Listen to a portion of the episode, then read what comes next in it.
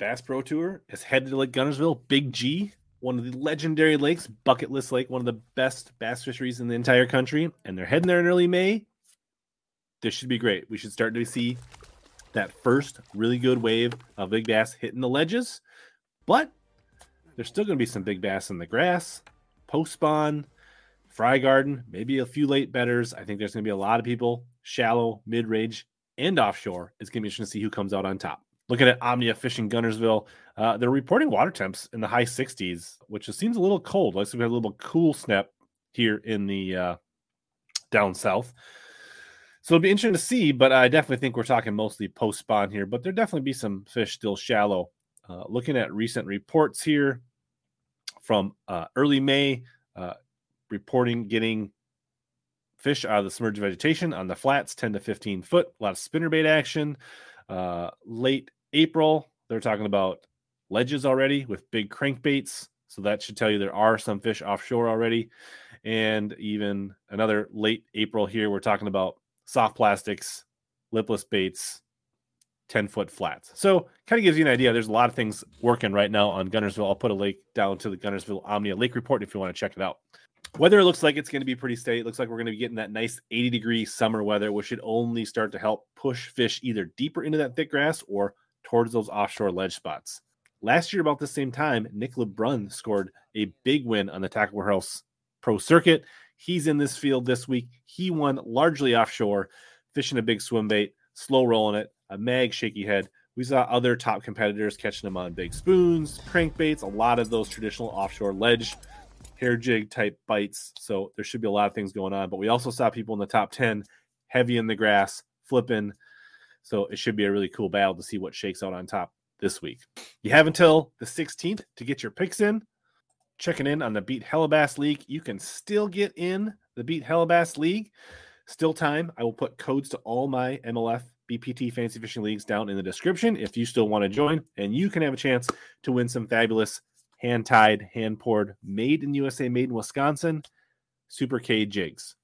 Right now, Anthony Diaz is in the driver's seat for winning the BPT Pick'em picks.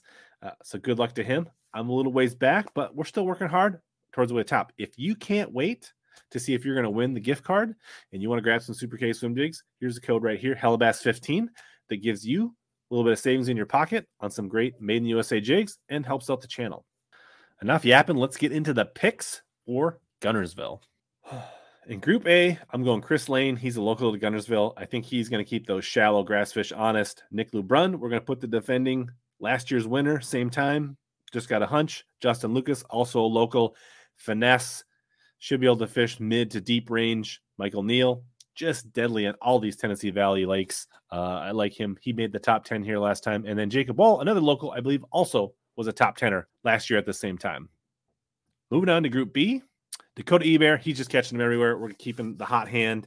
Jordan Lee, he's had plenty of success on Guntersville. I like his chances. Mark Rose, he's a legend. So if they're going to be offshore, Mark Rose should be able to get on him. Cole Floyd, more of a Kentucky Lake guy, but he understands these t- TVA fisheries, and I like his chances. And then Matt Lee, if you go with Jordan, we'll bring Matt Lee one two punch. We'll put the Lee brothers on it. Final day winning weight best five, I think around 22 pounds. I think, you know, 20 a day, low 20s, mid 20s with some high team bags. That's going to take what it's going to take to get it done this week. Let's hop over to the predictor game and do those picks live.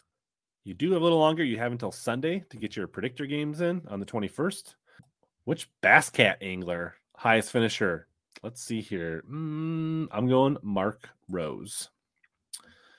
Which Guntersville, Alabama angler will finish high in the Toro Stage four presented by Bass Cat.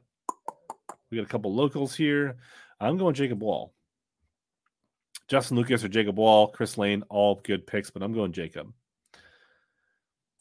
What will the total weight caught by the last angler inside the total cut line in the knockout round of the Storo? Let's see.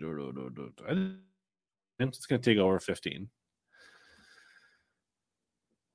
What will be the bait to use to catch the biggest bass in the championship rounds? When we get down to the final 10, what's going to catch the biggest bass? Hmm, I'm going to go soft plastic. Odds are it's going to be a worm, something soft plastic.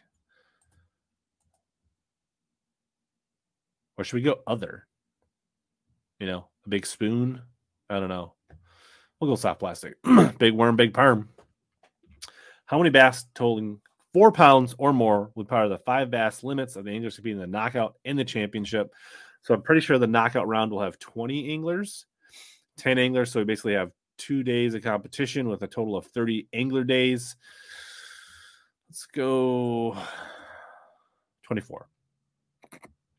How many anglers will record a one day total weight of 14 pounds or more during the championship? So, of the top 10 on the final day, how many will have 14 pounds or more?